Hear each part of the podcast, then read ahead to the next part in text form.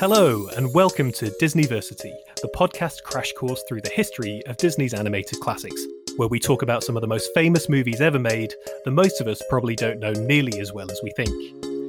Each episode, we'll be moving forward in time through the legendary Disney catalogue, watching every feature film in the Walt Disney Animation Studios vault, from Snow White to Strange World, seeing how they stand up today, how they pushed the boundaries of animation, shaped the legacy of Walt Disney and the wider Disney brand, and how they influence pop culture at large.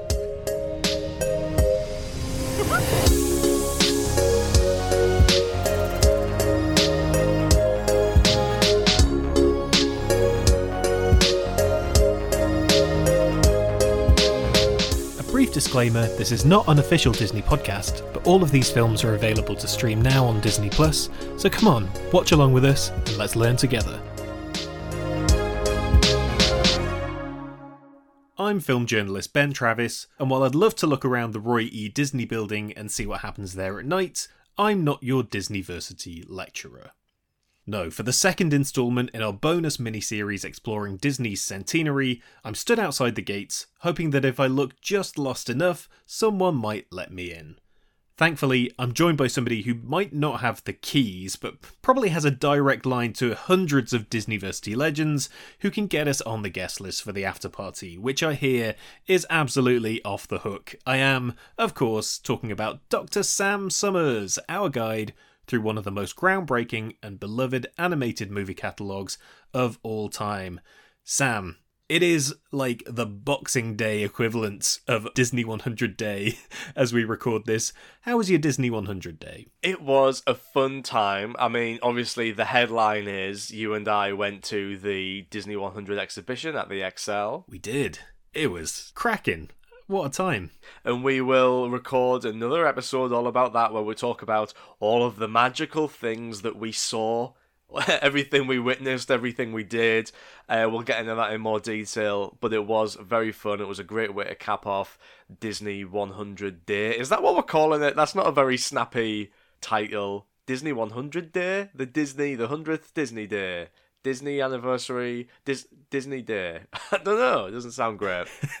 Every day at Disniversity is a Disney day. This is Disney 1000 or something at this point. Three and, years. And then I got home and I watched a wonderful cartoon, which we're going to discuss. And then I watched it another five or six times today to prepare for this episode. Yeah, I have. I mean, you look, I was at work. I wasn't sitting at home eating a Mickey Mouse cake and watching like all my favorites. Although actually, I did. I did do a lecture on the history of Disney on that day, and that was just a coincidence. So I was playing the old mill, and I was talking about the multi-plane camera, and I said to them, "Look." I'm not kidding around when I say that the studio was founded literally 100 years ago today, and some of the students were like, I think, impressed awed yeah. at the, that coincidence of timing, maybe. But a lot of them, a lot of the students aren't very into Disney, aren't big fans of Disney, um, no matter how hard I try. So you started the day talking about the multiplane camera, and then, spoiler alert for the exhibition, that evening we saw an actual multiplane camera. The multiplane camera that I showed a video of Walt talking about in that very lecture, the same multiplane camera with the same setup. It was pretty dang special. What a world. Well, you're going to hear more of that kind of thing on the next episode of our little Disney 100 mini series, but this episode is all about the short that Sam was mentioning just before. It is called Once Upon a Studio. It is absolutely magical. It is on Disney Plus right now. It is a brand new short from the studio summing up 100 years of Disney characters, of Disney's legacy all in this one lovely eight ish minute short. So, you don't have to do much before you listen to this, but I would strongly advise that you go and watch the short before listening to this episode because we are going to be talking about a whole cavalcade of capital G guys, non gendered capital G guys, just the, you know, the Disney Disniversity legends that we love from these movies that all come together in this short. It is a wonderful, wonderful thing. And who knows if we can wrap our thoughts into a mini episode on this, Sam. I feel like we could talk for hours and hours about Once Upon a Studio. And if you are watching it, you could maybe try and write down as many characters, as many Disniversity legends as you think you recognise, and then Uh, we'll compare notes. I'll I'll run through a big long list at the end, I think, and we'll see uh, how many you got. Yeah, if you are so inclined, make your own Disniversity bingo card. Shout bingo to yourself when we mention your favourite little guys. That's enough from us. We're all set down, the register's complete, and it's time for class to begin. This time, we're jumbling up an entire century of Disney history in 2023's Once Upon a Studio. Right then, Sam, everyone listening to this should uh, theoretically at this point have gone and spent eight glorious minutes watching Once Upon a Studio. But for anybody who's too lazy to watch eight minutes of Disney Plus, come on, people, sum up what is the brief plot of Once Upon a Studio? Once Upon a Studio is set on the 100th anniversary of the Disney Studio on the exact day, and it's about all of the Disney characters who live in the paintings on the walls of the studio coming to life after the animators have gone home to take a big group photo, and it's all about Mickey and Minnie trying to rally the troops and get everyone down to the exterior of the building where my man Goofy is going to try and take a photograph of everybody, and of course, shenanigans ensue all the way throughout. Yeah, so it's night at the museum, night at the Roy E. Disney building, which is a building that Sam and I will never forget because at the BFI Disney quiz, one of the questions was on Disney's campus, what is the special thing about the Roy E. Disney building? We and several other teams in that quiz all wrote, it's the building that's being held up by the Seven Dwarfs. And that was wrong. That's the wrong Disney building. The Roy E. Disney one is the one with the big pointy Mickey sorcerer hat. So, that building is burned in our brains, and now we get an insight into what happens at night in that building when all the animated characters come to life and, as you say, get together for a big group photo to celebrate 100 years of Disney. So, what were you feeling heading into this, Sam? I've been excited about this short for a while, especially after we saw the trailer and saw how it was going to come about that all of these characters from different eras, from different films, were suddenly going to be interacting all in their specific animation style from their original films, but including a lot of brand new hand drawn animation for the legendary classic characters from, from decades ago. How are you feeling heading into Once Upon a Studio? I was excited, especially after the trailers and then the big image that was released of the group photo beforehand kind of whetted my appetite. But I think that this surpassed my expectations. I knew there was going to be a lot of characters. I knew they were going to have characters from every feature film and a lot of the shorts, and that is the case. But I was really, really impressed by the level of material that they had for these characters to actually work with, the things that they gave them to do, the different interactions. Because, like, a lot of the shots in the trailer were there's a gag where Anna and Elsa are walking past a picture of Hans, and Hans tries to escape from the picture, and Elsa freezes him in the picture, and they keep going. Alright, great, fine, but that's a gag featuring three characters from the same movie.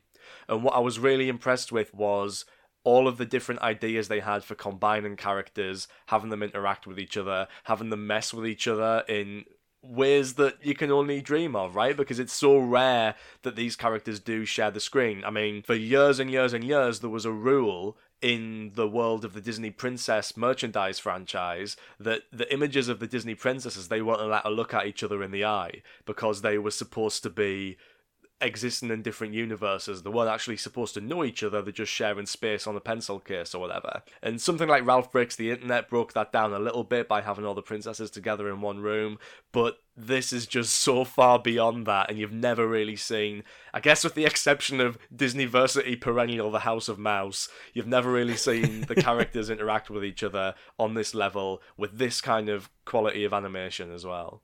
Yeah, I mean, we're going to get into some of the specific moments, the specific crossovers, but things like Mrs. Potts serving tea to the Mad Hatter, that kind of crossover where they've clearly just thought about all these little things across that hundred year history of like, what if this character was doing this for this character? Super smart, filled with great gags and great moments. And for me, I just felt so pleased with like this is exactly what Disney should have done, and obviously have done. Well done, Disney, to celebrate this anniversary, right? What you do is you make something new. You make something that is filled, yes, with everything from your history that is taking on things from all of these films and characters that people love, yes, giving a stepping point for people to come into this, but you use that to make something new, and not just something new, but something that is so specifically a celebration of the characters, yes, of the studio, yes, but of the craft, of we are going to revive these legendary characters, but we are going to bring them back with hand drawn animation. We are going to put them side by side with the modern 3D CGI Disney characters. We are going to celebrate a hundred years of animation craft in the pursuit of creating something new. I love that they did that because yes, there are various things happening for the Disney 100 celebration, which we spoke a bit on the previous episode. If you've not listened to that yet, go back and listen to us talk about all the various things they've been doing. But it, it's lovely, yes, to get those trailers where it's like, oh, look at all these clips from the films that you love but it is something else to commit to creating something new and distinctive, let alone something this fun and imaginative. And that is all about the animation craft. And it never feels cheap either. Like, there's a version of this that feels quite cheap where it's like, let's just shove as many characters as we can on screen throughout to just, you know, tick off all the features and, and make people feel like they've got something new. It's really good and it's really thoughtful the way that they've connected the characters and the things that they've given you know characters we haven't seen in a long time to do the way that they've reused old voice clips from the films as well to, to bring to life characters whose voice actors have passed on and characters who haven't really seen in animation for a long time. And you know there are scenes like the ending where it is just let's see how many characters we can fit on screen but so much of it is is a genuine thoughtful attempt to bring these characters together in magical ways. You know, it, it, some of them maybe the interactions are a little bit obvious, but it does feel like something that a lot of effort has been put into, and it's not just a cheap cash in. I was watching this short thinking this is just what it looks like in Sam's brain. This is like I'm not peeking inside the Roy E. Disney building at night. I'm peeking inside Sam's brain, where all these characters, especially, it just feels like they have been listening to this show and they know the Disniversity Legends canon. They know the characters we're obsessed with, and they're like, let's just put all of those guys on a staircase and see what happens. I think everyone who watches this, no matter what level of Disney fan you're at, anyone who watches this is going to get a moment where they think that is there just for me. No one loves that character as much as I do. And I think we've both got moments in this where it's like, I did not think that that character would get as prominent a role in this. Even if it's just a couple of seconds, it's more than I thought they would get. And yeah, it is just a Leonardo DiCaprio pointing at the screen saying, that's X character moment. But I don't know. There's a joy to it as well. There's a real joy to seeing these guys back. And I think it's when there's such a huge roster to choose from. It's not just like, hey, there's the guy that I know. It's like across what are we on 63 films now? And all the shorts and yeah, a hundred years of history. It's not just like, oh, they did this. It's like, oh, they picked that from that film and that's in this. Like, it very easily could have been missed. I think that is some of the joy to this, beyond just the like, hey, I recognize that thing. Yeah. Just before we get into the moments that made us leap off the sofa, the other thing we discussed on our first Disney 100 special was Alice's Wonderland from 1923, the short that begets the contract. All hail the contract that means the Disney company exists. And that short is a mix of live action and animation. That is the very foundation of the studio. And I just thought it was interesting watching this as a sort of bookend to Alice's Wonderland of, oh, they have also found a way of celebrating the studio's legacy in a combination of live action and animation that is like, hey, what if these two worlds bled together? What if these worlds started to merge and, and cross over? That struck me as an interesting thematic link. And yet they haven't tried to somehow digitally resurrect Alice, which is probably for the best. Like, she isn't technically an animated character, but I would have liked to see a, little bit of a nod to that. Maybe a Julius the cat, who I don't think I did spot. And I've got a couple of other guys that I would like to see in there, which maybe we'll get to at the end. But uh, overall, I'm impressed with what they got in. And yeah, I think you're right. It makes a nice I was going to say conclusion to this hundred year story, but of course, the future is so incredibly bright for the Walt Disney Entertainment Corporation. well, I was going to ask you what your leap off the sofa moments were, but I think what might be more fun is we try and guess each other's leap off the sofa moments. Yeah. So there are several ones. I don't quite know where to start with Sam's leap off the sofa moments, but let me have a quick look through my notes. Okay. Pretty early on, we get an appearance. This isn't the character that you care about, but we get an appearance of Vanellope von Schweetz from Wreck It Ralph, and she is zooming around the halls of the Roy Disney building.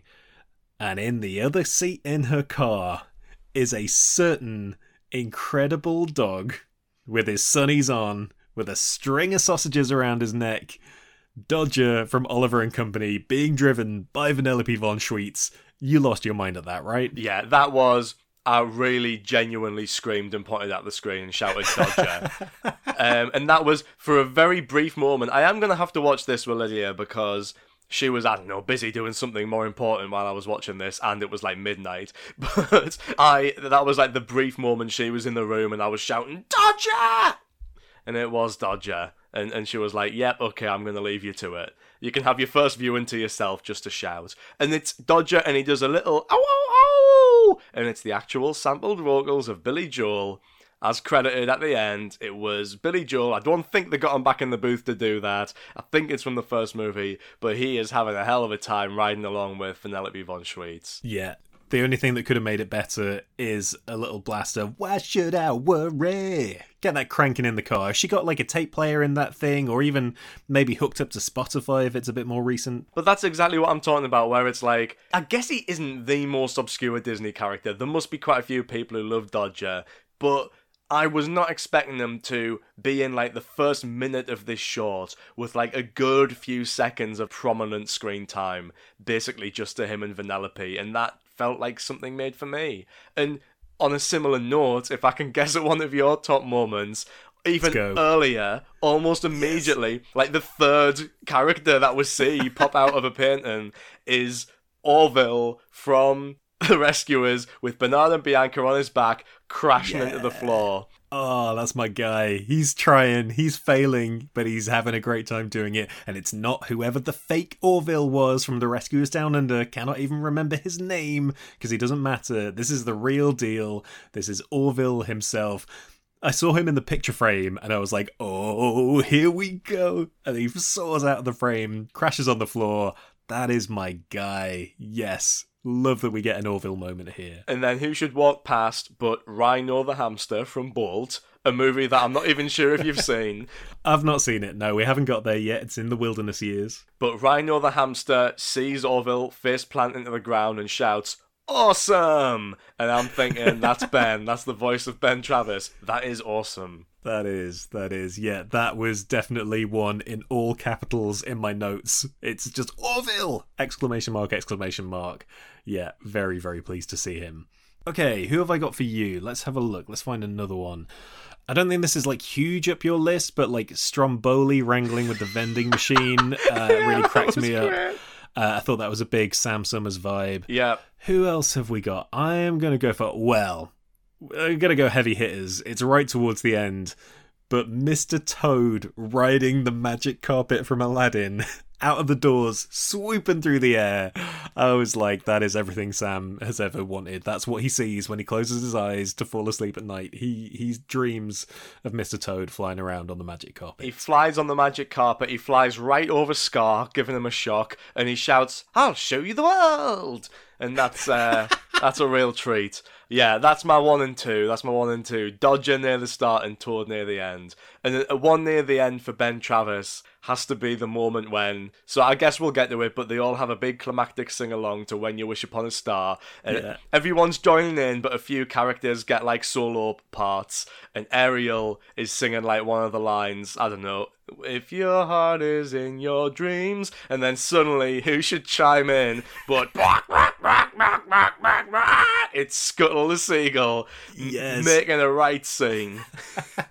I thought the best news this year that I received might be when I was lucky enough to interview Lin Manuel Miranda for Empire magazine for the feature that I wrote on The Little Mermaid, the live action reimagining from this year. And I was like, what can you tell me about the new songs? And he's like, oh, well, there's a new song for Ariel, and it's this, and it's called For the First Time, and she, there's a new song for Eric. Eric's got his own song this time around called Wild Uncharted Waters. And then we've got a song for Scuttle, and I was like, what?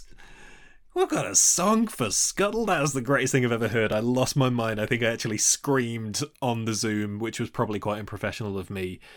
I thought that was the greatest Scuttle meets music moment I was going to get this year. Turns out, Once Upon a Studio, Scuttle singing When You Wish Upon a Star so horribly that somebody like grabs his beak and holds it closed was just wonderful. Absolutely wonderful. I, I, why do I love the like loud birds of Disney? why is that my thing? But yeah, Orville and Scuttle are probably the big two. I mean, from there, there are various ones that I think are probably shared Disniversity Legends favourites that both of us lost our minds at. I can imagine because we haven't talked about this yet. We're like save it for the podcast. So this is us talking about some of these things for the first time. Another one that I think we both will have leapt up at is a reasonably sizable appearance from Joanna the lizard from the Rescuers Down Under, the Yeah. like egg eating lizard. She is like filling the frame. She is right up in the grill of this short. I love that. Yes, bring me Joanna the lizard from Rescuers Down Under. Who the hell snuck that in there? and she's about to eat Jaq and Gus, the hateful mice from Cinderella. And I'm like, go Joanna in that situation. and then she is scared out of it by Pluto the dog, who leaps up and is like, woof, woof, woof, don't you be eating those mice. And I'm like, ah. Let Joanna have this one. Yes, that's great. There's a few little rescuers down under moments. In fact, so we've got the rescuers with Orville. I quite like the moment where Cody is mimicking that moment where he's flying on the eagle over the stream, but he's being carried by Elliott, Pete's dragon. Right. Because Pete, of course, is live action, so he's not involved in this. He wasn't invited to the party. Pete's dragon, he's there. He needs another kid to fly around with, and he's picked Cody, who likes to fly around with big flying people. Yeah, no Marahute. Marahute's like, hey, where the hell was my invite? What the hell? The other mythical bird of Disney. Another one, we cannot begin our shot by shot talk on this short without first mentioning the guy we were most excited to see, the guy who we had been teased was going to appear here, and appear he did. Gurgi turned up from the Black Cauldron.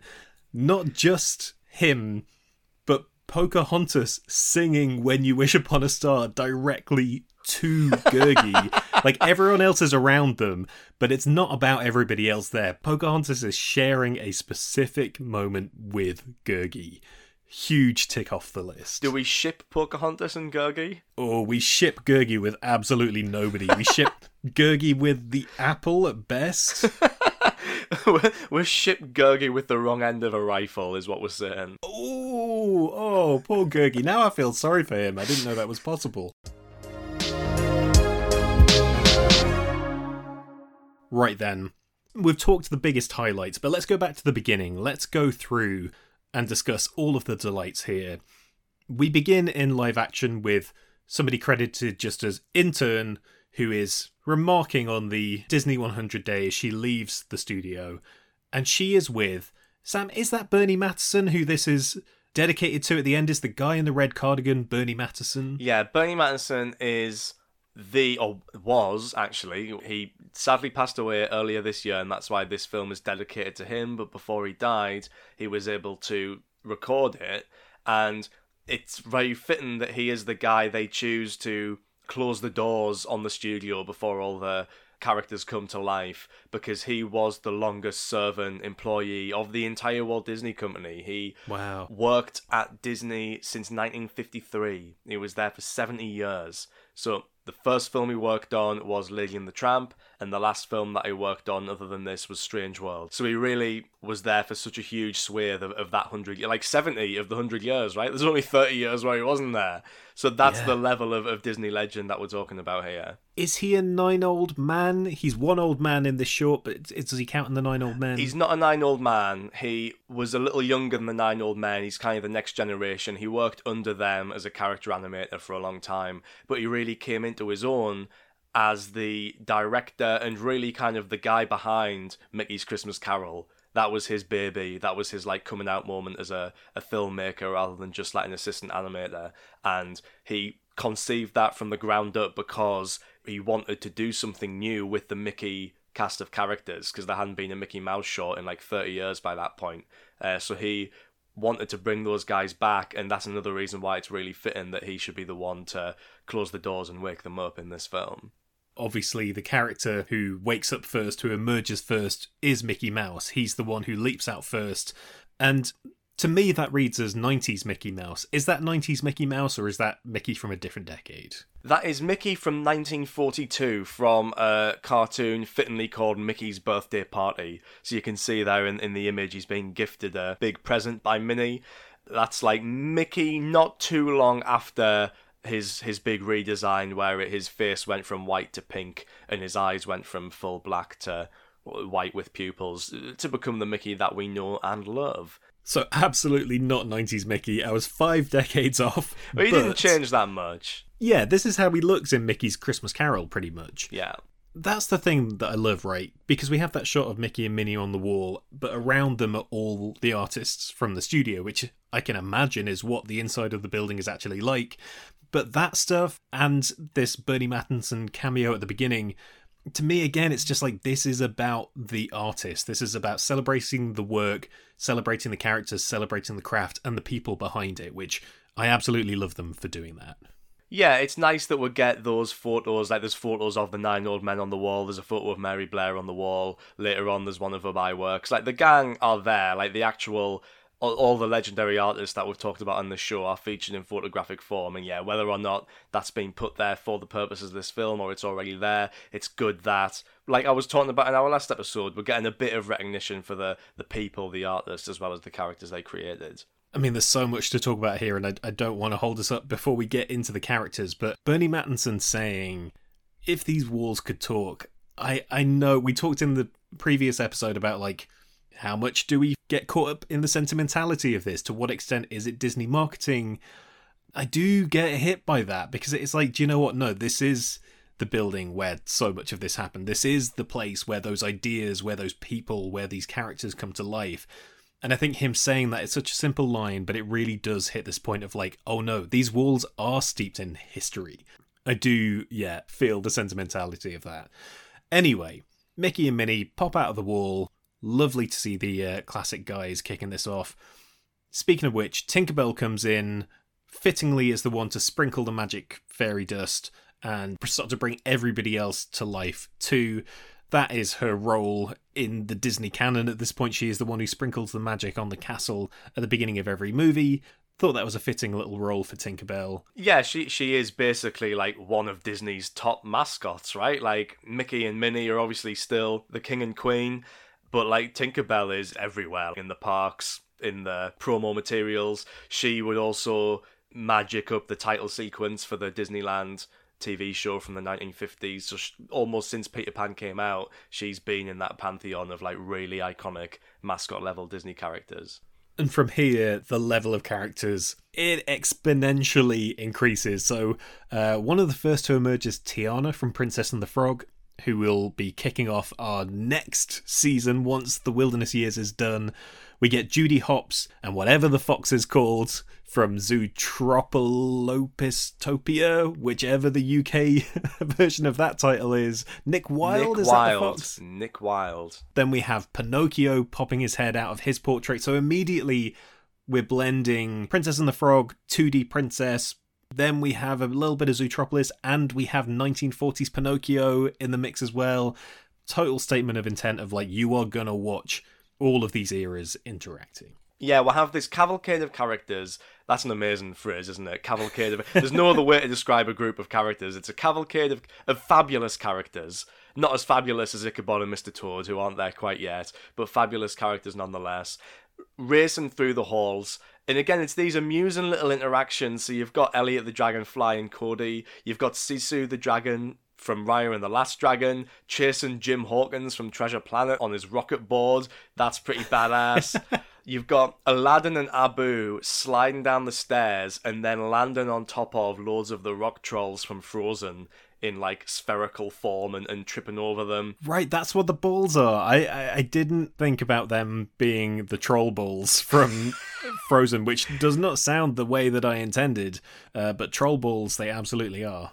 I did have to go back and freeze frame to, to pin down the troll balls. But I will say nor Google is being used in the making of this podcast episode on my part. That was a commitment I made. Every character that I identify is off the dome, okay? Okay, then. Let me put that to the test because who are the freaky elf boys swinging down from the roof just as Moana falls down in the splash of water? I was like, who are the freaky 3D CGI elf boys? What is this? Those are the elves from a series of TV Christmas specials from the last 10 years or so called Prep and Landing. Uh, the elves aren't called Prep and Landing. I do not know what they're called, but it, it's a bit like Arthur Christmas. It's about the uh, the team of like militarized elves who set the stage for Santa's arrival each Christmas. That is a truly deep cut. That is the deepest of cuts. On the lighter end, we get Moana. I love that she's with Flounder. Again, they're kind of thinking of who are the water characters? How can we get them to interact? She has to ask Merlin for help to conjure up some water. He's busy having tea with the Mad Hatter. Those guys, I think, after this short ends, Merlin, the Mad Hatter, probably even Mrs. Potts, they're getting on harder stuff than tea at the end of the night. They are hanging out in the back room with probably the Cheshire Cat and the freaky hookah smoking caterpillar Yeah. and getting on the hard stuff. They're a bunch of old hippies that used to follow the Grateful Dead around in the 60s. The Mad Hatter here, of course, voiced by Alan Tudyk, which I didn't Oh. necessarily know what to listen to, but I guess that it must have been him because it's the same voice that he does of King Candy. So who else would you get to do it? Oh, and good in a way that Alan Tudyk is here. Obviously, he is a Disney Lucky Charm. He's in so many of these films in tiny, weird voice roles. So, yeah, good to have some Alan Tudyk in the mix here. Now, let's talk about the elevator. Oh, yeah. Or the lift. Because there's various people I recognise. There's the creepy mum from Tangled, Mother Knows Best. There is Terk from Tarzan. Obviously, at the front, we have Donald Duck. Uh, I love Donald Duck's incredible impatience at the sloth from Zootropolis who's waiting to get into the lift. There's some other people who I don't recognise. Who is the tall, gangly gold robot who is not C3PO? He is from Meet the Robinsons. I would say 90% of the time in this short, if there is a CGI character that you don't recognise, it's probably from Meet the Robinsons. There's quite a few Robinsons and their friends and foes dotted around here, but that's who he is.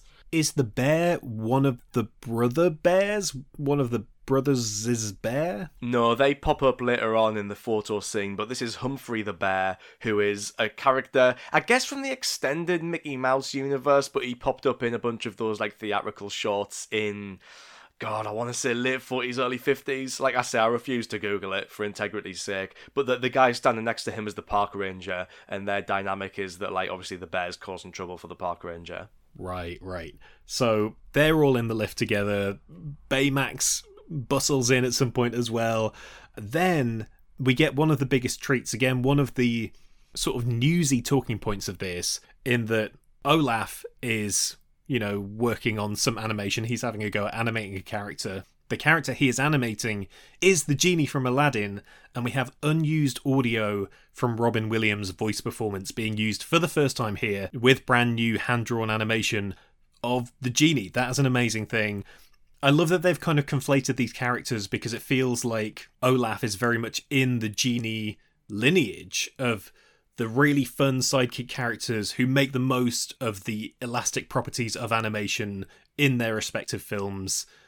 that felt like a nice little thematic link. And yeah, just seeing the big, bold, bright blue of the genie popping to life once again and hearing Robin Williams' voice, that just that just takes me back to my childhood, Sam. Not the only Robin Williams character in that scene either. If you want to talk about deep cuts, this might be the single deepest cut, unless there's one that I've missed. Okay, what are we talking here? There's a little flying kind of elf-looking figure who flies past Olaf while he's animating, and that is Robin Williams as a Peter Pan lost boy from a documentary that he did about animation with Walter Cronkite, which used to screen in the MGM Studios park. So it's like no way. Robin Williams, he's doing a tour of the studio, and his favourite Disney movie is Peter Pan. Obviously, he would later go on to play Peter Pan, but they animated him as a lost boy to kind of demonstrate how animation works, and that is that lost boy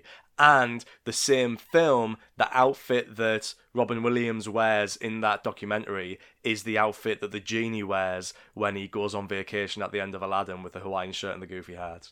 It is references on references on references, and that's not even to mention that behind Olaf is a Hercules cup.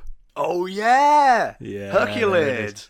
Wait, did I spot something that you didn't? yes, I've won the podcast. that was my one secret wish. There we go.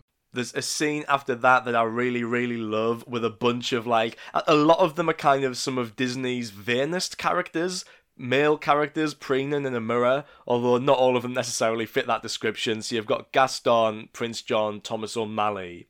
You've also got Chicken Little, Milo Thatch, Happy the Dwarf, and obviously my favourite, the Headless Horseman, because he's looking in the mirror, but he doesn't have a head. Yes. And again, Thomas O'Malley. Just Yeah. give me some O'Malley. Lovely to see all the lads, all the lads getting ready for a big night out.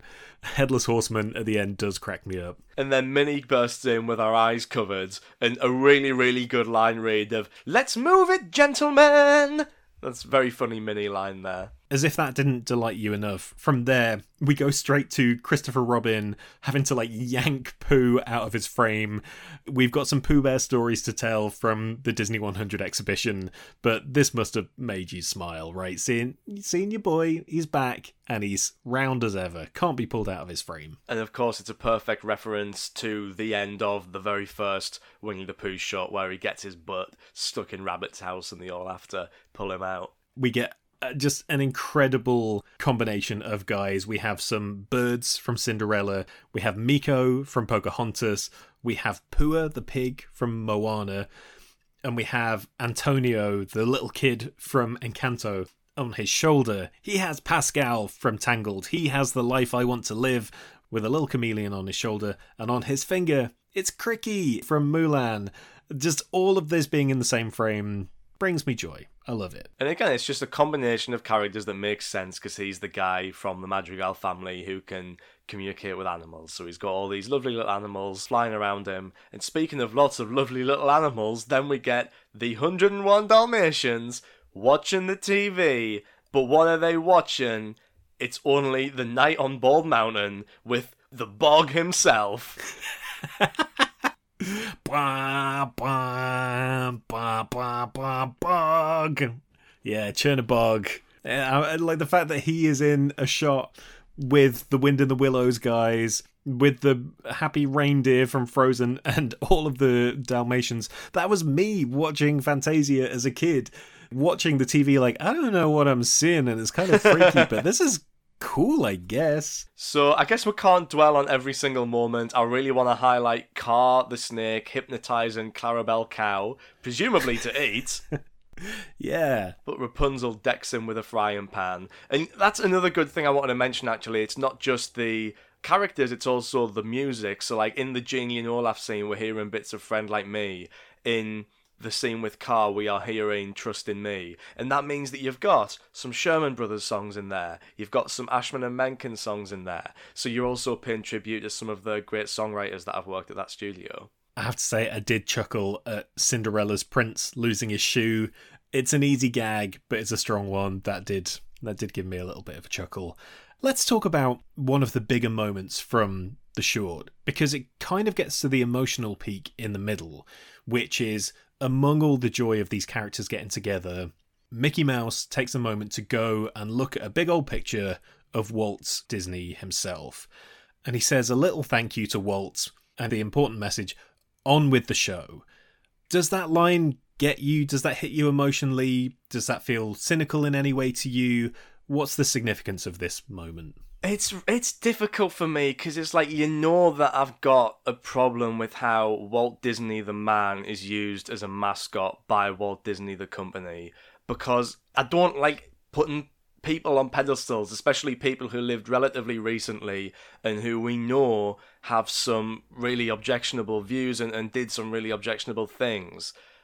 But at the same time, I am I don't know if I'd call myself a fan of Walt Disney the man, but like I'm really, really interested in him. I think he's a fascinating figure. I'm really interested in any kind of work of fiction that depicts Walt Disney or engages with Walt Disney. And this is just another example of that coming from a different perspective, coming from the perspective of people who work at this studio that he founded and, and created, or at least was involved in the creation of these characters that they love as well. And the people who made this obviously have a fondness for him. I don't think it's just that there's a diktat from on high that at some point you need to lionize Walt Disney in this film.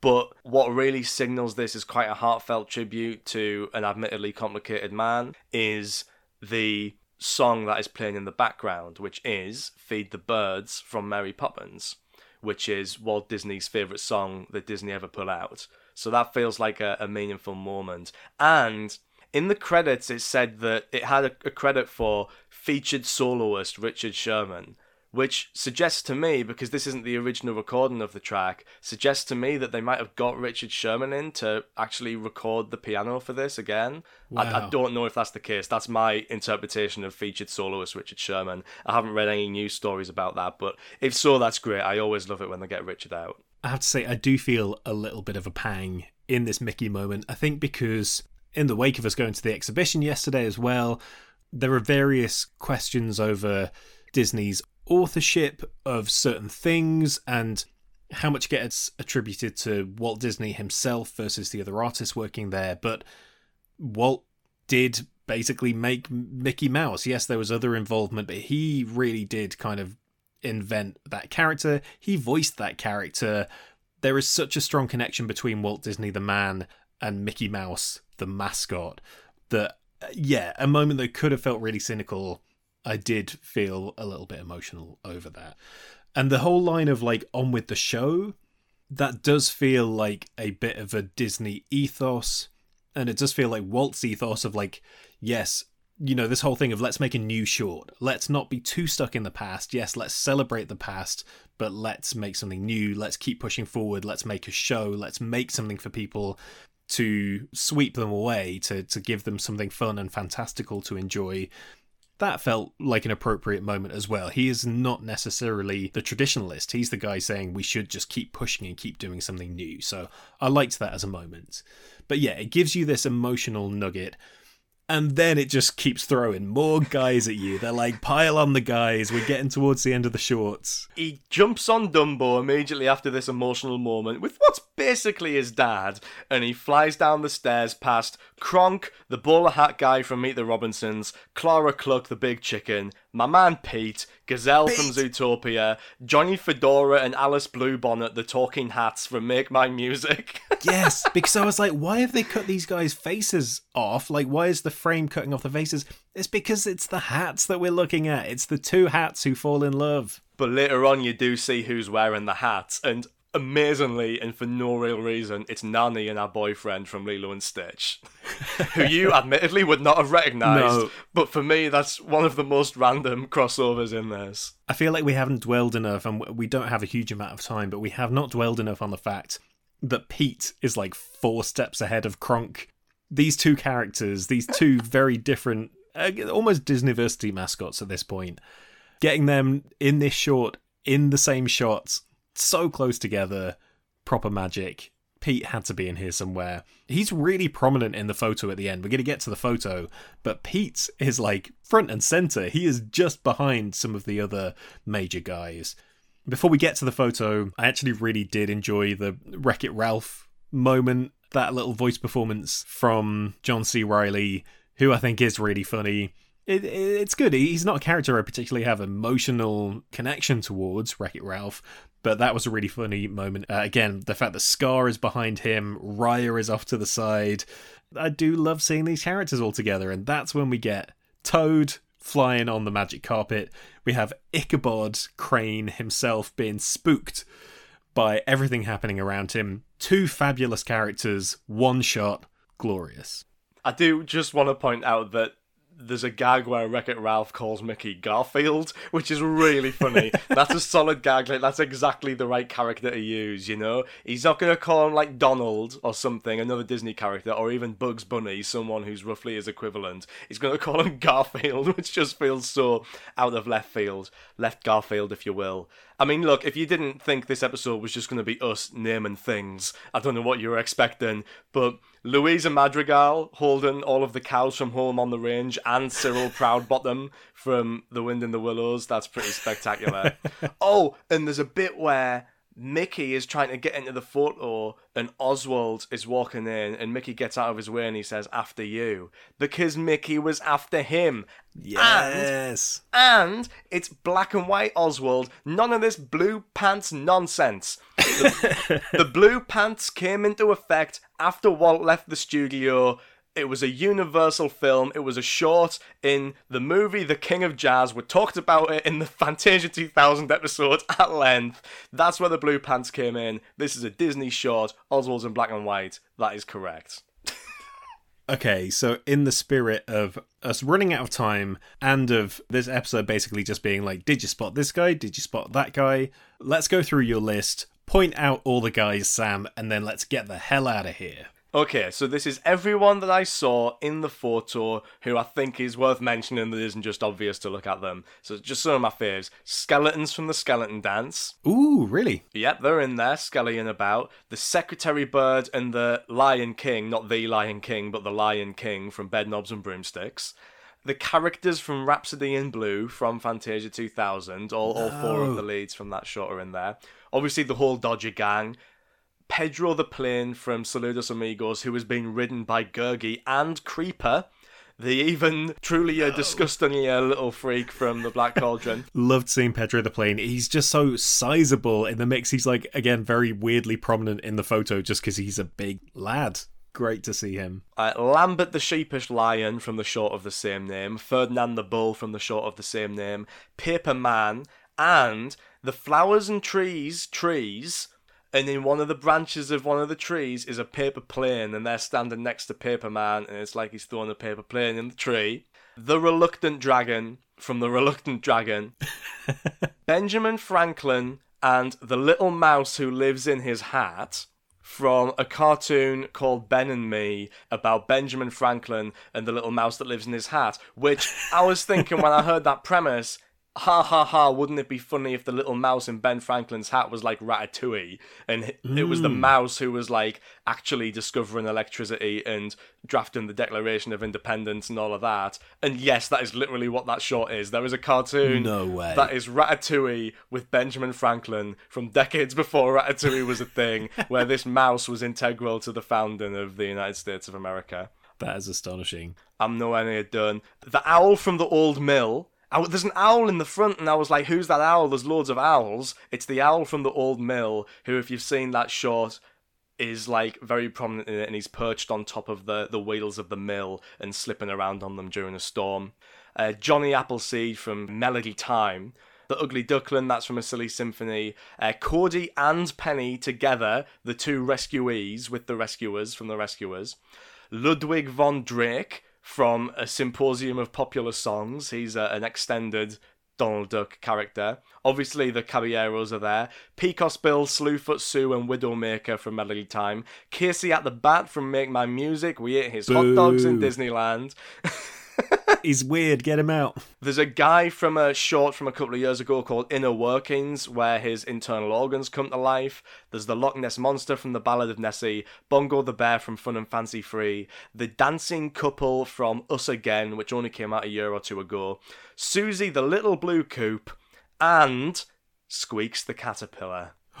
Where's Squeaks? Very, very tiny out in front towards the left, as small as you could possibly make out, and Oh. Squeaks the caterpillar. But I was quite upset at the omission of Cosplay Owl. I'm not seeing them. If anyone's seeing Cosplay Owl, let me know. But Aurora's there, Prince Philip's there, he's wearing all of his clothes. So what I'm thinking is like, where's my boy? What about Willie the opera singing whale? Is he in there? He's not in there. I was also really hoping I'd see Professor Owl from Toot Whistle Plunk and Boom, the Ward Kimball short, who we did see in the exhibition and we'll get to, but it's just got me thinking like, there's some owls in this, but not all the owls. What happened to those owls? They had their own photo afterwards. It was like once they got the big shot, then it's like all the horses had a photo, all the owls had a photo, and in every one it says introducing Squeaks the caterpillar. That's the official story, but I think we should take a closer look at that portrait of Walt Disney and see if he's got any feathers on his boot. Ooh! You can cut that out if you want. Look, if we're going to celebrate 100 years of Disney, we've got to mention the time that Walt Disney, as a child, stomped on an owl. Happy 100 years, Disney. And that is it for part two of our Disney 100 celebration miniseries. Join us for the final edition later this week as we talk about everything we saw at the Disney 100 exhibition in London. And believe me, we saw a lot of amazing things at that exhibition, so you're definitely going to want to listen to that. In the meantime, if you've enjoyed this mini episode, please do subscribe wherever you get your podcasts. And if you fancy dropping us a little review, a star rating wherever you listen to this, it really helps us get discovered. Please do let people know about the show. We'll hastily Photoshop you into the Disney 100 reunion photo, maybe with Squeaks the Caterpillar on your shoulder for good measure. For now, it's goodbye from Sam, Bye. it's goodbye from me, and oh my god, here comes Orville! Orville, no, don't hit the ground! Oh, he's done it again. Awesome.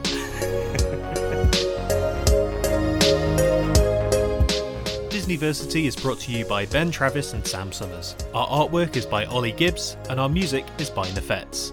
Follow us at Disniversity on Twitter and Instagram, and catch you for next week's class.